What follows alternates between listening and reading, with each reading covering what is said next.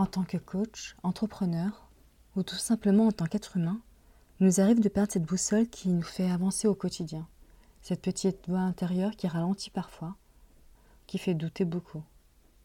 Dans ce podcast, on va se questionner sur cette quête de sens, sur ce qui nous motive.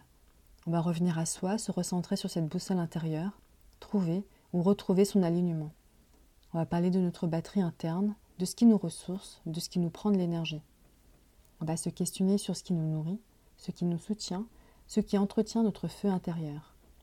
Je vous partagerai mes errances, mes doutes. Je vous partagerai ce qui m'a permis de m'en sortir, d'avancer pas à pas. On parlera autant d'exercices concrets à l'application que de philosophie de vie. Et puis je laisserai ma curiosité nous conduire vers l'inclusivité des techniques complémentaires. Je suis Stéphanie Lieng, bienvenue dans le podcast Écologie de soi. Pour cet épisode d'introduction, je vais vous raconter la genèse de ce podcast l'idée qui me suit littéralement depuis plusieurs années. Je suis née en France de parents immigrés chinois dans la fin des années 70. J'ai grandi dans le quartier chinois de Paris.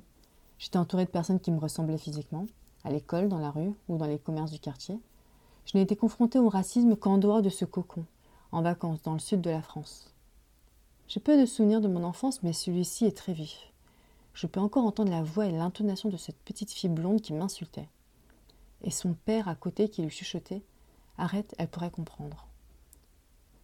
Je me questionnais déjà sur ce que je pouvais renvoyer, et j'ai très vite compris que je pouvais jouer de mon apparence pour m'intégrer. Passer pour la copine chinoise exotique. Vous savez, les robes chinoises que porte merveilleusement bien Maggie Chang dans In the Mood for Love Eh bien, je portais un top cheap how et je complétais ma tenue avec un baggy. Je m'identifiais autant aux héroïnes des séries hongkongaises qu'aux personnages des mangas animés, ou encore à Angela de la série Angela, 15 ans. J'adorais autant les Backstreet Boys que les chanteurs du canto-pop. C'est un mix culturel avec lequel je vivais bien jusqu'à mon premier voyage en Chine, où j'ai pris en pleine figure le fantasme que je me faisais de mes origines. Finalement, je ne suis chinoise que d'apparence.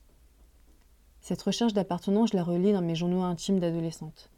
Déjà, j'avais besoin de comprendre d'où je venais pour vraiment exister. Vient ensuite un chamboulement majeur dans ma vie de femme. La naissance de ma fille a été une secousse sismique dans ma trajectoire de vie.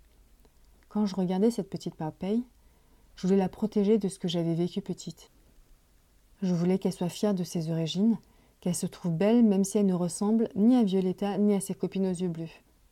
L'idée de transmission ne me suffisait plus. Oui, les origines, les traditions familiales, mais il me fallait plus que ça. Transmettre à ma fille qu'il faut voir au-delà des apparences, au-delà de ce que l'on peut voir dans le miroir au-delà de ce qu'on veut cacher, au-delà de ce que l'on veut montrer. Cette liberté d'être et d'accepter l'autre pour ce qu'il est, au-delà de son apparence. Et pour être, il faut déjà savoir qui on est. Cette secousse m'a mené vers une reconversion professionnelle. J'ai tout quitté sans savoir vraiment où j'allais. La première étape a été la découverte que mon fonctionnement mettait l'émotion de l'autre par-dessus les miennes. Par exemple, il m'est arrivé de ne pas exprimer mes réussites pour ne pas blesser l'autre. Résultat, je me suis questionnée sur mes véritables émotions, et donc sur tous les choix qui m'avaient mené à ce moment de vie. Puis la découverte de l'impact des émotions refoulées, non exprimées sur le corps, pouvant provoquer des maladies a fait lever d'une bombe. Ce changement de paradigme a éclairé ma mission de vie. Comment rendre accessible ce savoir qui est le principe même de la vie? Comment encourager les enfants à continuer à exprimer leurs émotions? Et surtout, Comment persuader les adultes que contrôler et réprimer son émotion peut avoir des effets délétères sur sa santé à long terme? Cela me paraissait tellement évident qu'il me semblait indispensable de rendre accessible ce savoir à tout le monde.